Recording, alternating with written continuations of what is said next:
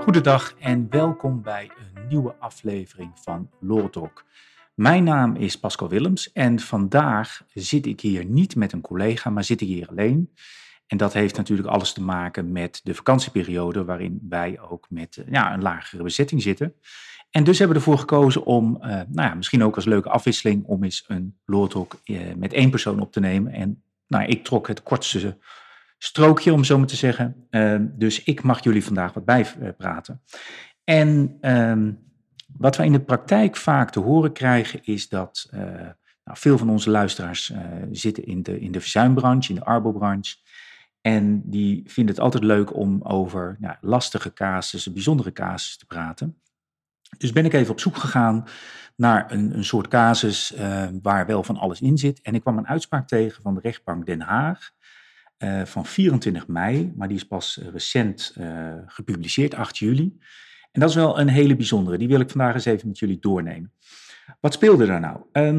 Er is een meneer, zo te zien van Irakese afkomst. En dat is wel relevant in deze zaak. En die is in dienst van een private kliniek in de GGZ, als ik het zo lees, sinds oktober 2017 als artsassistent. En er is een supervisor, dus ik vermoed dat er ook een opleiding bij zit. Die is daar aan dienst in die GGZ-instelling. En die GGZ-instelling die richt zich op psychische problematiek voor met name mensen uit het Midden-Oosten. En deze man laat op 9 februari 2021 aan zijn werkgever weten dat hij problemen heeft in de privésfeer. En als je de uitspraak leest, dan zit dat in de relationele sfeer. En die vraagt om 2 weken vakantie naar zijn geboorteland, waar zijn familie zit in Irak. En om aansluitend zijn werkzaamheden voor te zetten vanuit Irak. Daar reageert de werkgever op en die zegt, 2 weken vakantie is akkoord, maar je werkzaamheden uit Irak voortzetten, dat is niet akkoord, want wij hebben je hier nodig als artsassistent. Tot zover zou je kunnen zeggen, is er niet zoveel aan de hand. Hè? Dit gebeurt wel dagelijks. De medewerker gaat eigenlijk op vakantie. Hij zou op vakantie gaan van 1 tot en met 14 maart, maar op 13 maart laat hij weten dat hij positief is getest op corona en laat ook een positieve coronatest zien. En ik denk dat op dat moment bij de werkgever een beetje de alarmbellen afgingen, want die denken van hij wilde aansluitend in Irak blijven. Daar hebben we geen toestemming voor gegeven en in één keer heeft hij corona. Dat die gedachten bij de werkgever opkomen is misschien niet zo heel erg gek. Aan de andere kant, het kan zo zijn dat je positief test op corona in dit geval, omdat toentertijd nog voor het terugreizen naar Nederland natuurlijk een negatieve coronatest vereist was. En wat daar nou van waar is, dat is onduidelijk. Maar in ieder geval die positieve coronatest kan hij laten zien. Vervolgens zegt hij van ik kan niet terug. En 2 weken later laat hij opnieuw een tweede positieve coronatest zien aan de werkgever. Die stuurt hij op per e-mail of per WhatsApp. En hij zegt erbij van ik heb niet alleen corona, maar ik heb ook buikklachten en lichte buikgriep. Maar ondertussen werkte hij dus wel vanuit Irak, deed hij wat werkzaamheden voor de werkgever. Op 1 april, dus dan zitten we 2 weken al later, zegt de werkgever, we laten u oproepen bij de ArboDienst. En in dit geval een telefonisch consult bij de arboverpleegkundige. En die arboverpleegkundige, die neemt contact op en die zegt van ik vind dat meneer geen mogelijkheden heeft. Dus hij heeft volledige beperkingen. Ondertussen zegt de werknemer van ik kan eigenlijk niet terugkeren, want ook mijn familie wil mij hier houden. Ik kan gewoon niet terug. En dan wordt het natuurlijk lastig, want die werkgever die heeft zoiets van deze medewerker zegt dat hij corona heeft, maar tegelijkertijd zegt hij ook dat hij niet terug kan keren of mag keren van zijn familie. En die twijfelt ook aan de uitspraak van de arboverpleegkundige, waar op zichzelf natuurlijk wel vraagtekens bijgezet kunnen worden. In ieder geval blijkt niet uit het dossier dat de beoordeling heeft plaatsgevonden door de bedrijfsarts zelf. En je kan natuurlijk ook op basis van het verenigingsstandpunt van de NVB over taakdelegatie afvragen of de arboverpleegkundige zelf in staat is geweest om vast te stellen of er wel of niet beperking is. Hè, omdat het in principe voorbehouden is aan de bedrijfsarts. Dat blijkt niet uit het dossier, dus het kan best zijn dat de arboverpleegkundige informatie heeft uitgevraagd en dat heeft laten beoordelen door de bedrijfsarts. Maar als het zo is geweest dat de arboverpleegkundige dat helemaal zelfstandig heeft gedaan, ja, dan denk ik dat de werkgever best een punt heeft door te zeggen, ja, die beoordeling die hoorde alleen de bedrijfsarts te doen. In ieder geval, dat blijkt niet uit het dossier hoe dat gegaan is, maar wel dat de werkgever een deskundig oordeel heeft aangevraagd bij het UWV. En wat daar uiteindelijk naar voren komt, is dat het UWV zegt, wij kunnen geen deskundig oordeel doen, want er ontbreekt een probleemanalyse en een oordeel door de bedrijfsarts. Wat op zich natuurlijk opmerkelijk is, want dat roept meteen de vraag op, ja, waar kan je nou als werkgever dan terecht als je twijfelt aan het oordeel van je eigen arbodienst? Ook met in het achterhoofd dat de NVB het standpunt heeft ingenomen dat bedrijfsartsen zich niet moeten laten lenen voor wat ze dan noemen shoppende werkgevers die het niet eens zijn met hun eigen bedrijfsarts en dan vervolgens bij een andere arbodienst of bedrijfsarts een tweede oordeel gaan halen. Dat maakt het in dit geval wel lastig, denk ik, voor deze werkgever. Want op zichzelf kan ik me wel voorstellen dat hij zegt, ja, het is allemaal wel heel erg toegankelijk of toevallig dat deze medewerker juist op het moment dat hij moet terugkeren naar Nederland, terwijl dat hij eigenlijk daar wil blijven, tot 2 keer toe positief op coronatest. En ook nog aangeeft dat hij van zijn familie daar moet blijven. Aan de andere kant kan het natuurlijk ook niet uitgesloten worden dat het inderdaad wel corona was. Dus hoe kan je dat dan objectief laten vaststellen? En dat is denk ik wel een probleem die in de praktijk dan toch wordt opgelost, denk ik, door ofwel de bedrijfsarts na laten kijken of een collega binnen de arbodienst. Maar of dat hier gebeurd is, dat zegt het verhaal niet. In ieder geval, het rommelt dan nog een tijdje door. Nou ja, ook op reactie of vragen van de werkgever hoe het met de medewerker gaat. Hè. Er staat in het dossier dat de werkgever bijvoorbeeld op 22 mei een appje heeft gestuurd van, goh, hoe gaat het, wanneer kom je terug? Dat blijkt uit dat daar niet op gereageerd wordt. Dan vindt er op 15 juni een telefoongesprek plaats tussen de medewerker en de bedrijfsarts. Maar dat telefoongesprek is, de kwaliteit van de verbinding is kennelijk zo slecht dat de bedrijfsarts aangeeft dat hij geen oordeel kan geven daarover. En vervolgens blijkt uit het dossier dat op 19 juli de medewerker toch in één keer weer terug is in Nederland. Want die heeft kennelijk contact gehad met de arbodienst. Maar hij laat de werkgever dat pas op 20 augustus weten. Op die datum heeft hij ook een nieuw consult met de bedrijfsarts. En in dat consult geeft de medewerker medische informatie aan de bedrijfsarts. Maar de bedrijfsarts geeft dan vervolgens aan dat hij geen deugdelijke inschatting kan maken en dat hij eigenlijk een expertise adviseert. Nou, dat zien we in de praktijk natuurlijk wel eens vaker.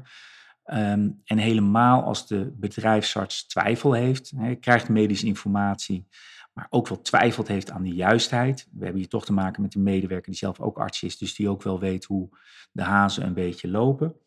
En dan dat de bedrijfsarts vaak, ter ondersteuning van zijn eigen oordeel, een expertise wil inschakelen. De werkgever doet dat kennelijk niet, maar gaat wel met de medewerker in gesprek over de toekomstverwachtingen, ook omdat hij langdurig afwezig is. En wat je dan eigenlijk ziet is dat de medewerker heel erg de boot afhoudt en zegt, ik ben ziek. En eigenlijk komt er geen nieuw echt oordeel.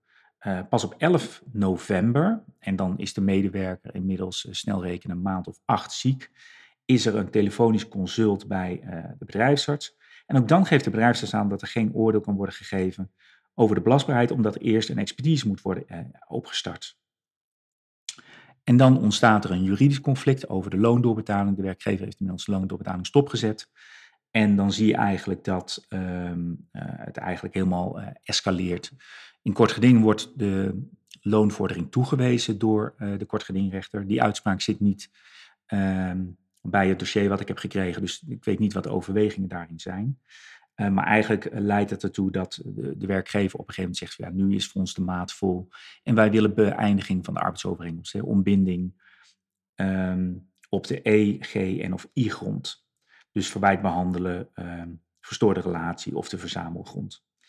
En dit is nou typisch zo'n dossier waarbij je aan de ene kant de werkgever heel erg ziet worstelen met, ja, wat moet ik hier nou mee?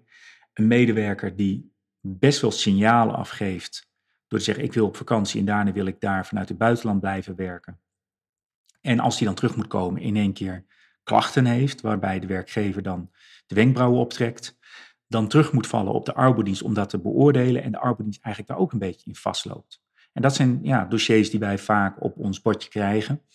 En waarbij het goed is om dan de juiste analyse te maken, maar ook om de arbodienst te steunen in diens rol. Want wat hier denk ik wel een rol meespeelt, zonder de zaak helemaal inhoudelijk te kennen, maar is dat de bedrijfsarts ook niet zo goed weet wat hier nou precies aan de hand is. Aan de ene kant krijgt hij wel allerlei informatie, maar kan die niet op juistheid beoordelen.